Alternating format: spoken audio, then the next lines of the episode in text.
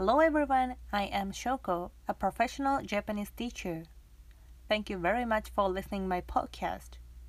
If you are looking for private lessons with professional Japanese teachers, please go to the website in my biography and book a free trial lesson. 皆さん、こんにちは。しょうこです。Thank you very much for listening my podcast. Today, I'm going to teach you the Japanese responses. You may know we make quick short responses in a conversation a lot. When I was a kid, my mom used to tell me like you have to listen what the other people say and give them responses to prove you are listening. Teachers also teach kids the same things in the elementary school. Actually, when I speak to someone, like in a conversation, I say one sentence. Okay, I make one sentence and give a short pause. That that's the time I wait a response. And if the listener doesn't give me back a response, I think like I think he or she doesn't understand what I said or doesn't agree with my opinion. So when I speak with foreigners, I sometimes feel anxiety because they don't give me responses a lot.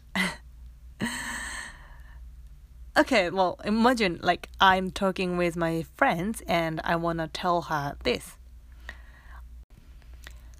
Hey, I went to the Costco yesterday. 昨日コストコに行ったよ。Oh, did you? え、本当 Yeah, it was my first time and I was so surprised because the store is massive. うん、初めて行ったんだけど、お店はとっても大きかった。Oh yeah, no. だよね、大きいよね。I bought a whole cheesecake and it was just 1000 yen. Can you believe it? チーズケーキを買ったんだけど、たったの1000円。信じられる ?What? Just 1000 yen? 嘘たった1000円 Yes, I definitely go and buy that cheesecake again. うん。絶対また行ってそのチーズケーキ買う。So it's like a playing catch. The speaker threw a ball and the listener catch it, then the listener throw back, threw back as responses, which means for Japanese, giving responses is very, very important and it makes speakers feel better like comfortable. So today I will tell you three very useful Japanese responses. Okay, let's get started. First, hi. Well, you know this means yes in Japanese, but you can say un like casually. And also, so da yo it's used when you affirm what the speaker said strongly. So here is the example. ねえ、しょうこさんの誕生日パーティーは明日うん、そうだよ。Hey, it's Shoko's birthday party tomorrow. Yeah, it is tomorrow. So in this case, you can say うん、そうだよ as you affirm it is tomorrow. And the second one is a no, like いいえ、いいえ。But casual speaking way is うん、うん。And I often say うん with shaking my heads, like うん like saying no.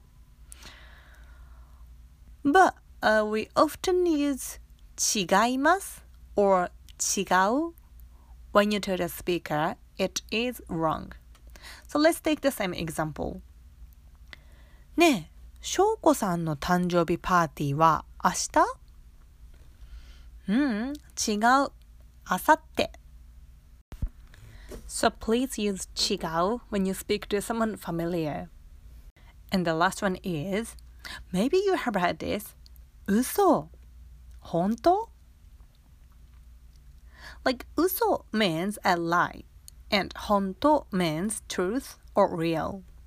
But both of them use like really in English. But 嘘 is for something very surprising and it includes hint of a doubt. Like, seriously? You kidding? No way. 昨日街のカフェで ビヨンセ見た。えー、嘘どこのカフェ I saw the Beyonce in the cafe in the town yesterday. What? You kidding? No way. Where was it?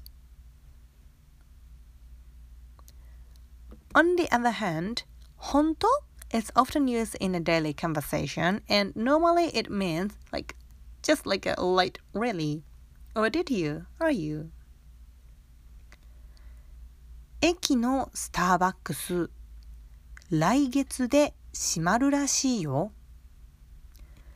本当知らなかった。I heard that the Starbucks in the station will close down in the next month. Oh, really? I didn't know that. Please use responses and speak like native speakers. See you in the next video. ありがとうございました。